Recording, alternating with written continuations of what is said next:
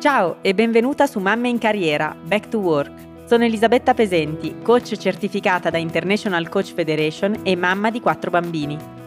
In questo podcast ti accompagnerò settimana dopo settimana dandoti spunti di riflessione e nuove prospettive per affrontare al meglio il ritorno al lavoro dopo la maternità e sentirti serena e in armonia nella tua nuova vita di tutti i giorni. Perché la felicità la si può in qualche modo coltivare con gli strumenti e le risorse giuste. Clicca sul pulsante Segui per non perderti le prossime puntate.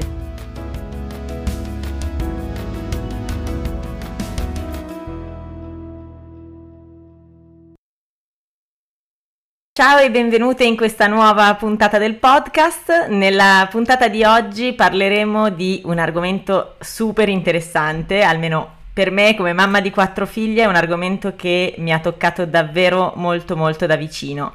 Parliamo infatti oggi di eh, ritorno al lavoro dopo la maternità e del um, suo collegamento con l'allattamento. Ovviamente ogni situazione è a sé, eh, ho pensato però di darvi qualche spunto di riflessione oggi con l'aiuto di un ospite specialissima, eh, una consulente in allattamento che è proprio quella che avrei voluto avere io ehm, quando ne avevo bisogno. Lei si chiama Marica Novaresio, benvenuta Marica. Ciao, grazie mille, sono molto felice e anche molto molto molto emozionata di essere qui, quindi ti ringrazio tantissimo.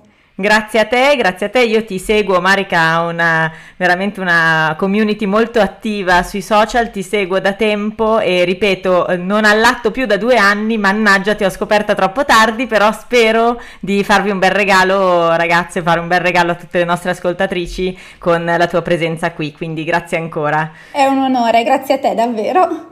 Allora, io ti ho invitata Marica perché ehm, penso davvero che il tuo lavoro, che magari qualche decennio fa esisteva solo in modo informale, diciamo, non era un vero e proprio lavoro, eh, io penso che oggi il tuo lavoro possa e faccia davvero la differenza per tantissime donne.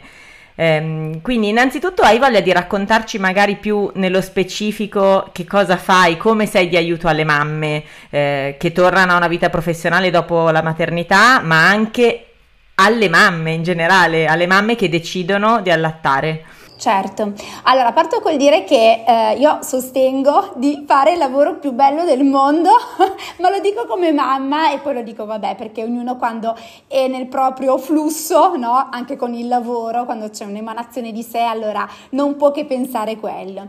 Eh, sì, io sono una consulente professionale in allattamento e BCLC e consulente del sonno, quindi aiuto le mamme e in senso più ampio le famiglie a trovare il proprio equilibrio per quanto riguarda l'allattamento e il sonno e sottolineo proprio il trovare l'equilibrio personale familiare perché non ci sono ricette preconfezionate, eh, non ci sono soluzioni che a priori vanno bene e soluzioni che a priori vanno male, ognuno deve trovare un po' la propria ricetta no? per vivere la quotidianità in modo quanto più sereno possibile.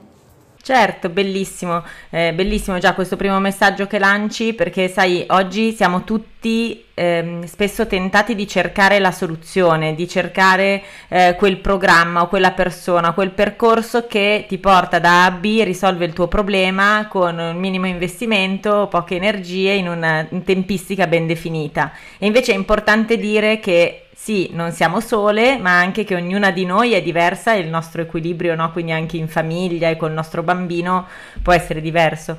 E ascolta, quindi mi viene già la, una prima domanda che mi viene da farti è, ma quindi tu eh, durante i tuoi percorsi le conosci effettivamente queste mamme? Cioè hai bisogno di entrare un po' nella loro routine, nella loro vita quotidiana? Assolutamente sì, è un percorso proprio che affianca passo dopo passo.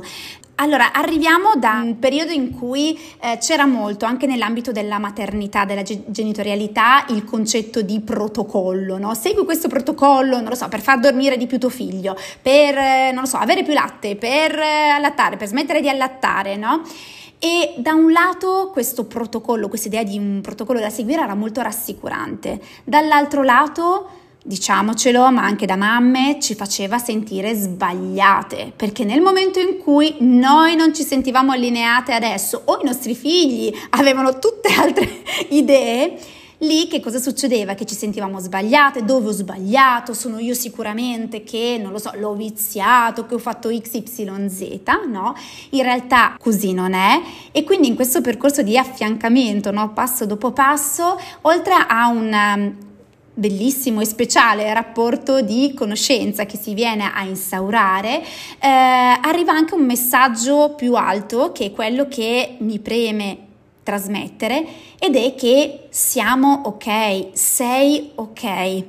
Quindi non c'è una ricetta preconfezionata a cui tu ti devi adeguare, ma ci sono le tue priorità, i tuoi valori, i tuoi ritmi quotidiani che sono diversi da quelli della tua vicina, di tua cugina e di chiunque altro e eh, in base a ciò ogni singolo passo, ogni singola risorsa si adatta al tuo incedere, al tuo percorso di vita. Quindi sì, è un camminare fianco a fianco. È bellissimo, io trovo anche che questo messaggio e questa delicatezza traspaia molto dai tuoi post, dai tuoi contenuti social e penso che sia davvero prezioso oggi perché io parlo con tante mamme, mamme che mi parlano di problemi più legati alla carriera, al lavoro, al ritorno al lavoro dopo la maternità ma tutte, veramente in quasi tutte c'è questo profondo senso del giudizio, cioè noi ci sentiamo giudicate su come facciamo le cose, quindi la mamma che torna e smette di allattare perché torna, la mamma che invece torna col tiralatte in bagno e si sente scomoda agli occhi dei colleghi perché deve passare 20 minuti tre volte durante le 8 ore di lavoro a tirarsi il latte eh, trovo che ehm, tutte noi soffriamo molto di questo giudizio, quindi di nuovo la tua figura è preziosissima perché il fatto di affiancare ascoltando, essendo presente, trovo che sia davvero molto molto prezioso. Grazie perché fai un lavoro veramente eccezionale. Non so se questo ti torna nei feedback delle tue clienti, se è quello di cui hanno bisogno. Sì, mi ritorna tantissimo e mm, eh, non a caso l'ho eh, diciamo costruito, cucito su misura, ma partendo anche dalla mia stessa esperienza di mamma, di maternità. Partiamo proprio dal, dalle basi, dalle radici. E ti aggiungo una, un tassello, eh, anche nella mia professione ho dovuto un po' eh, crearla questa cosa perché a livello di formazione soprattutto quando io ho fatto la formazione, che è già passato un po' di tempo, questo messaggio che noi stiamo portando, Elisabetta, non arrivava, era tutto molto, anche qua, preconfezionato, molto standardizzato, no? E quindi ho vissuto all'inizio anche una certa dose di frustrazione come professionista. Perché c'era un po' l'approccio consulenziale, molto spot, quasi mi viene un po' l'analogia con il fast food. Prendi la ricetta, parti e vai. Non faceva stare bene me, non faceva stare bene le famiglie, le mamme. E quindi ho dovuto mettermi in discussione anche come professionista buttando un po' l'occhio verso non tanto quello che mi era stato proposto e preconfezionato appunto, ma quello che sentivo allineato a me e che anch'io avrei voluto come mamma. E quindi anche qua c'è un mettersi in ascolto delle persone, delle famiglie che abbiamo davanti è una crescita continua anche su, su, questo fronte. Sì, su questo devo dire che eh, gli ultimi anni, con comunque l'esplosione dei social, hanno, hanno, molto aiutato queste nuove professioni e quindi trovo appunto che delle mamme magari che eh, sono arrivate solo dieci anni dopo di noi abbiano delle risorse, degli strumenti che eh, possono trovare facilmente, che possono essere davvero di aiuto.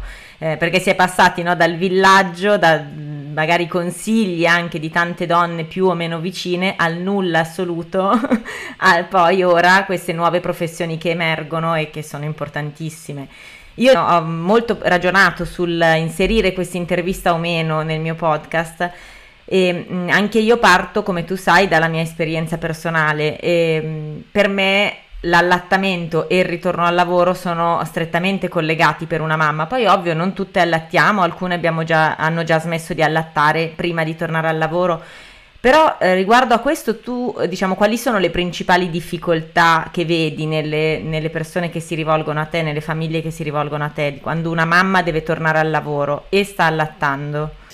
Se dovessi sintetizzarla in una sola parola, ma poi la espando, in una sola parola, la stanchezza perché comunque è un riprendere dei ritmi differenti e per quanto una persona, una donna possa amare profondamente il suo lavoro, perché poi c'è anche la voce delle mamme e delle donne che ritornano al lavoro, ma non è un lavoro che le rappresenta pieno, quindi lì ci sono ancora altre specificità, no? Adesso rimaniamo nell'area delle mamme che non vedono l'ora di tornare al lavoro perché amano quello che fanno. Da un lato hanno questi ritmi, questi ritmi imposti, eh, poi dipende anche un po' dal tipo di lavoro che svolgono, però tendenzialmente eh, viviamo in una società che ci manda come feedback devi essere produttiva, devi fare, no? E che appunto storgono un po' il naso appena rientri al lavoro perché eh, magari questa qua ci rimarrà a casa perché appena il bambino, la bambina avrà, non lo so, un po' di febbre, quant'altro, tutti i temi che già insomma tu riporti Elisabetta, quindi non mi dilungo oltre.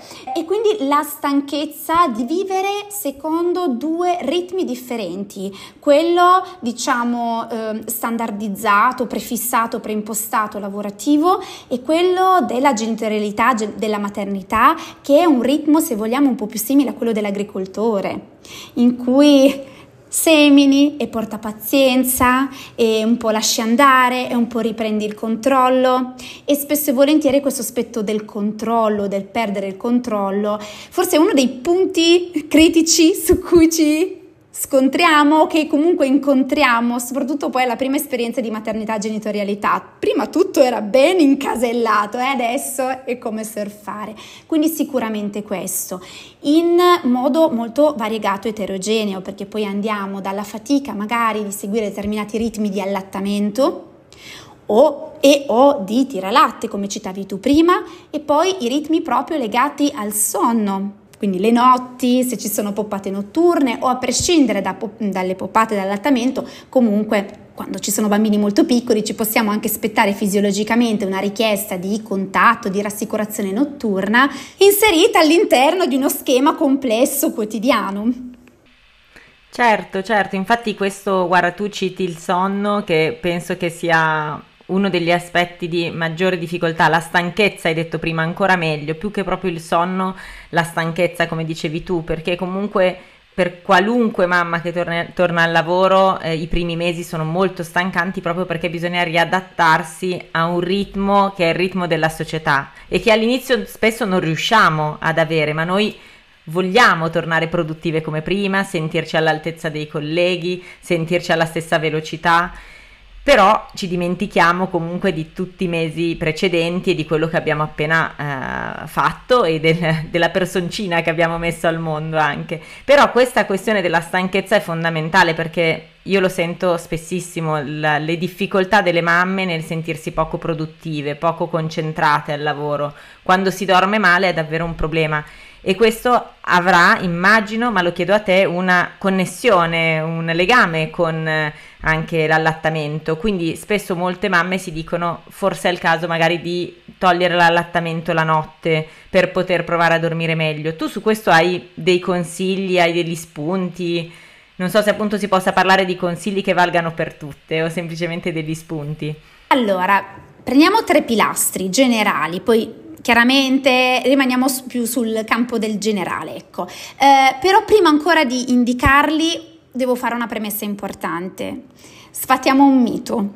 Smettere di allattare, togliere il seno per eh, gestire l'addormentamento e i risvegli non garantisce un sonno più continuativo, indisturbato, quindi è molto importante capire il proprio perché dietro una scelta. Se dietro la scelta di smettere di allattare c'è eh, l'illusione, perché è un'illusione, nessuno ha la sfera di cristallo e nessuno può garantire che dopo si dormirà tassativamente meglio, allora no, fermiamoci un attimo ehm, e magari vediamo insieme questi tre pilastri che ho identificato. Non sono gli unici tre. Per ragioni di sintesi ho detto ok, i primi tre messaggi che voglio mandare e porto questi. Il primo è di carattere proprio pratico, e riguarda una buona igiene del sonno. Igiene del sonno è questa macro categoria in cui rientra un po' di tutto, i tempi di addormentamento, le modalità, ma anche l'attività fisica che viene fatta quotidianamente, eh, insomma, è, è tutto quello che serve per garantirci un buon ritmo sonne-veglia, ok? E quindi la cosa importante è prima di tutto lavorare su avere, sull'avere una buona igiene del sonno, ma attenzione, non solo del bambino o della bambina, ma anche della mamma. Perché io qua porto il mio pezzetto, magari i miei bimbi andavano a dormire tutto sommato, un orario adeguato, sostenibile, ma poi io mi perdevo nel, in compiti spesso che nemmeno mi aiutavano a, non lo so, a rilassarmi o a prendermi cura di me. No, finisco di caricare la lavastoviglie, devo finire questa cosa qua, no? E, e alla fine mi stancavo ancora di più, no?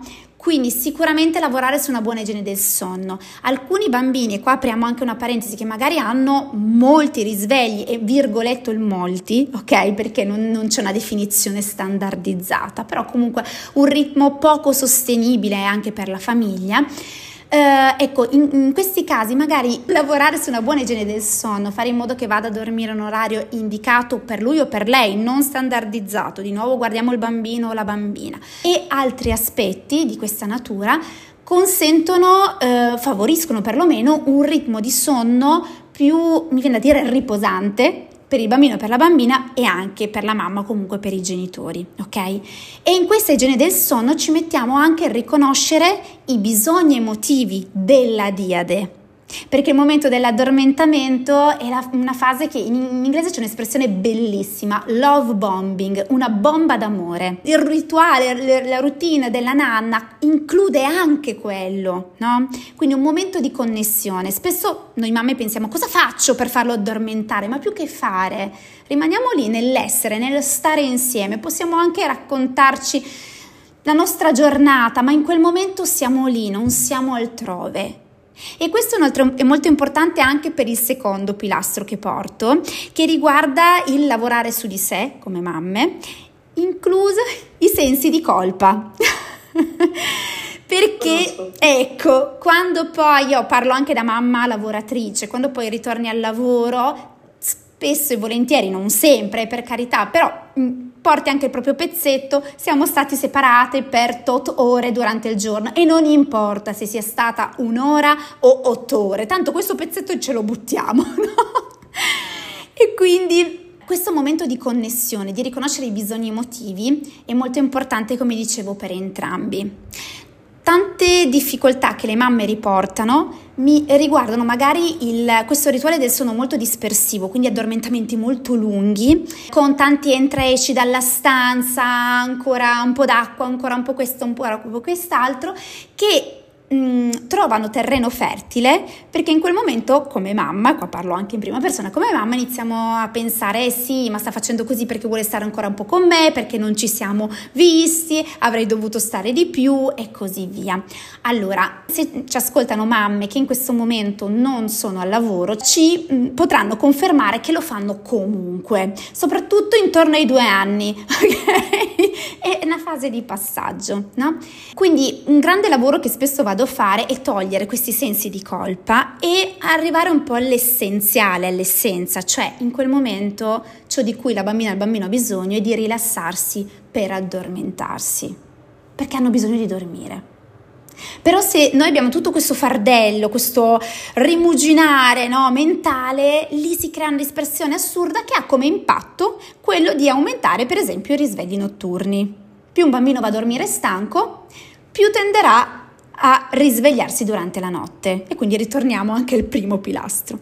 E passiamo al terzo. Qua siamo in un campo un po' più ampio. E Elisabetta sono sicura che tu lì già hai dato grandi contributi e continuerai a darlo.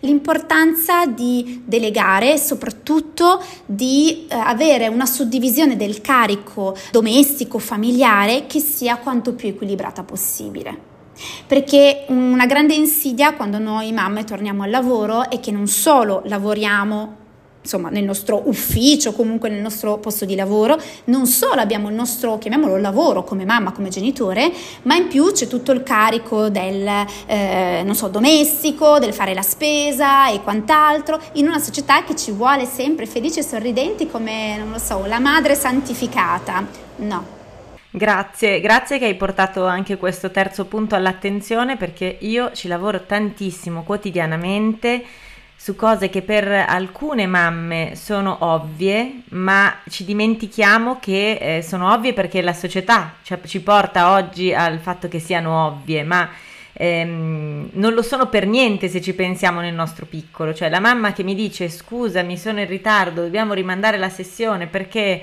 eh, ti dico una cosa che mi è capitata ieri, perché eh, il camp non è più disponibile per il mio bambino, il camp estivo, allora devo assolutamente, ho fatto mille telefonate per trovarne un altro, si dà per scontato che se c'è un imprevisto sia la mamma a risolverlo, per esempio si dà per scontato che tante, ehm, tanti aspetti da gestire, magari della burocrazia familiare, delle iscrizioni, i documenti siano tutti sulla mamma anche quando torna al lavoro, quindi comunque anche quando siamo entrambi genitori ad avere un posto di lavoro.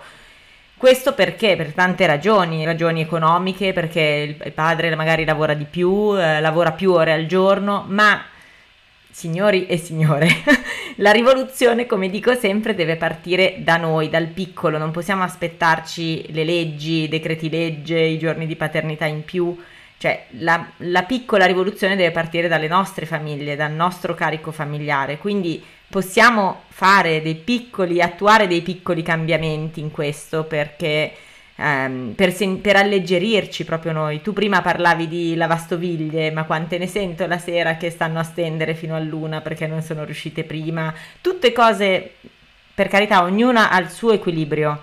Se per una persona è molto importante avere quella parte della casa pulita perché magari si vuole svegliare la mattina dopo a cuor leggero, con tutto in ordine, ok, ma non è l'unico, il modo in cui tu hai sempre fatto le cose prima di diventare mamma non è l'unico che puoi mettere in campo. Quindi grazie. Devo tirarlo in ballo perché quando parliamo della stanchezza, quante volte magari mh, mm, ci si sveglia al mattino, mamme mi riportano, mi sveglio al mattino che mi sento già stanca, ma non solo per la notte che ho appena trascorso, che poi magari è andata anche tutto sommato bene, ma il pensiero di questo carico. Quindi quando parliamo di sonno, parliamo di allattamento e spesso poi i, i risvegli del bambino oppure l'allattamento vengono un po' presi come capo espiatorio, quando in realtà c'è molto di più.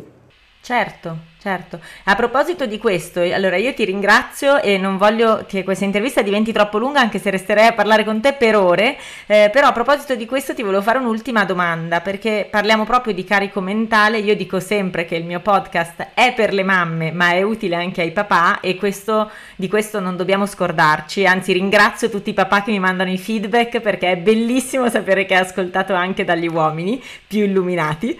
E ti vorrei fare una domanda appunto in che modo modo, ri- mm, tornando quindi all'allattamento, magari a una mamma che uh, vuole smettere di allattare ma incontra delle difficoltà, in che modo il ruolo del papà può essere, o comunque del secondo genitore, può essere utile per, diciamo, staccare dolcemente il bambino, per cambiare le abitudini no? che si conoscono dalla nascita?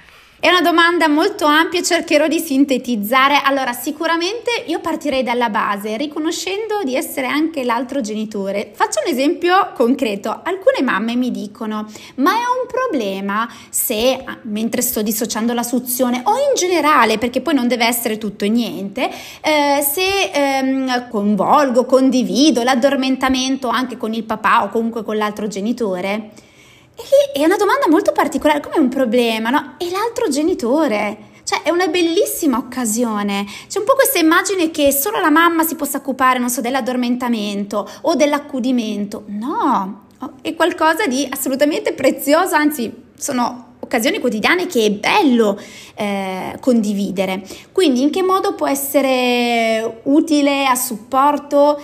Essendo presente. Tante volte c'è una tendenza un po' a deresponsabilizzarsi. Mi viene in mente proprio il tipico esempio con il seno. Eh, ma finché non smetti di allattare, come faccio io ad addormentarlo o addormentarla? Questo in realtà, io lo dico senza mezzi termini, è un falso problema, perché ci, i bambini quando vanno al nido non hanno la mamma o l'educatrice che li allatta e si addormentano, idem quando sono dai nonni. La stessa cosa può fare il papà o comunque l'altro genitore, senza che necessariamente la mamma smetta di allattare a meno che sia nei peni della mamma smettere di allattare. Se eh, in ogni caso comunque eh, se il bambino richiede la presenza della mamma, quindi interviene il papà, no mamma, mamma, mamma, voglio mamma, è molto importante che faccia da ponte, quindi mai mettersi come ostacolo, tipo no, no, la mamma adesso no, ci sono io, semmai una frase tipo ok, vieni qua, saltami, non lo so, sulle spalle, salta in braccio che ti porto da mamma. Mm?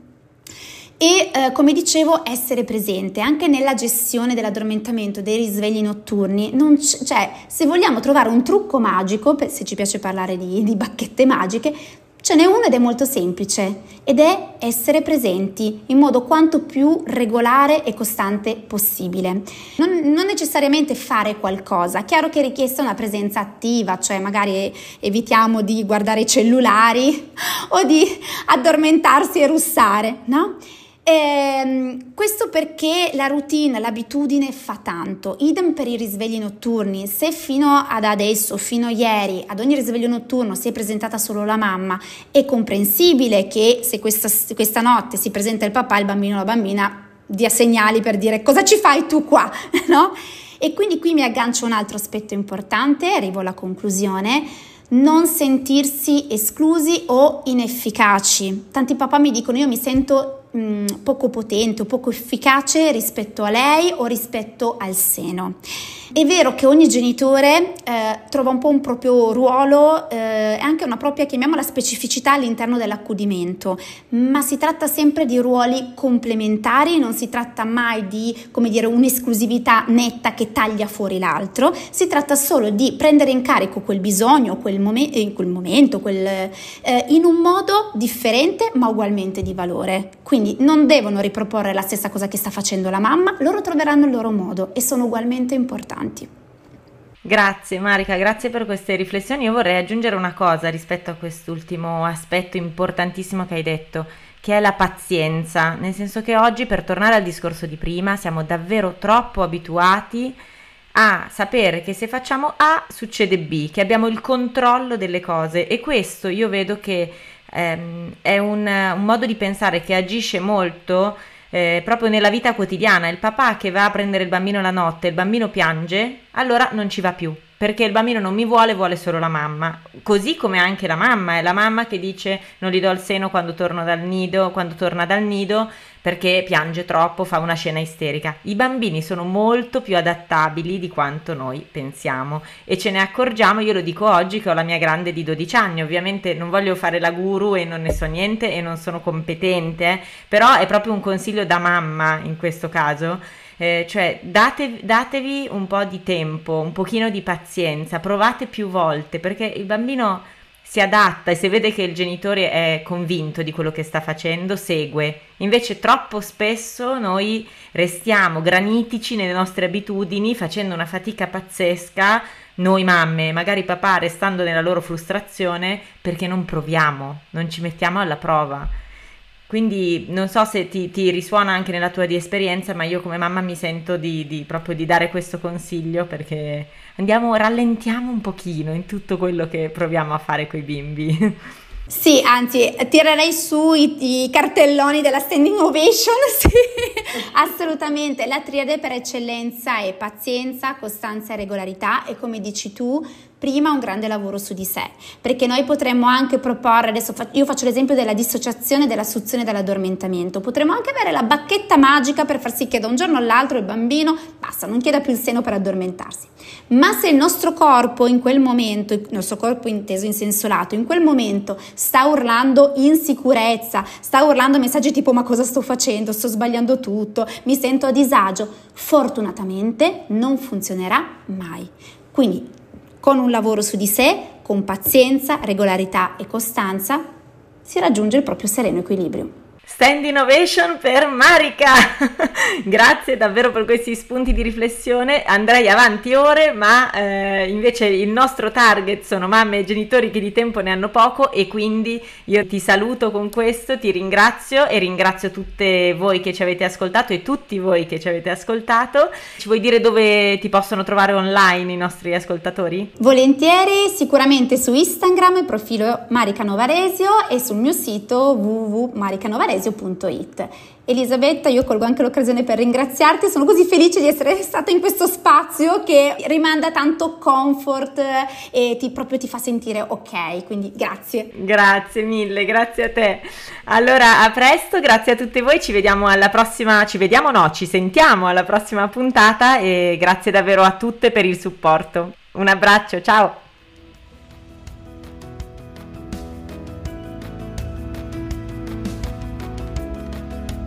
Se questa puntata ti è piaciuta, lasciami 5 stelline su Apple Podcast o su Spotify. Se vuoi beneficiare di un percorso di coaching in azienda, visita il mio sito www.elisabettapesenti.com o scrivimi a info-elisabettapesenti.com. Se vuoi puoi anche seguirmi su Instagram, mi trovi come chiocciola elisabetta underscore mental underscore coach.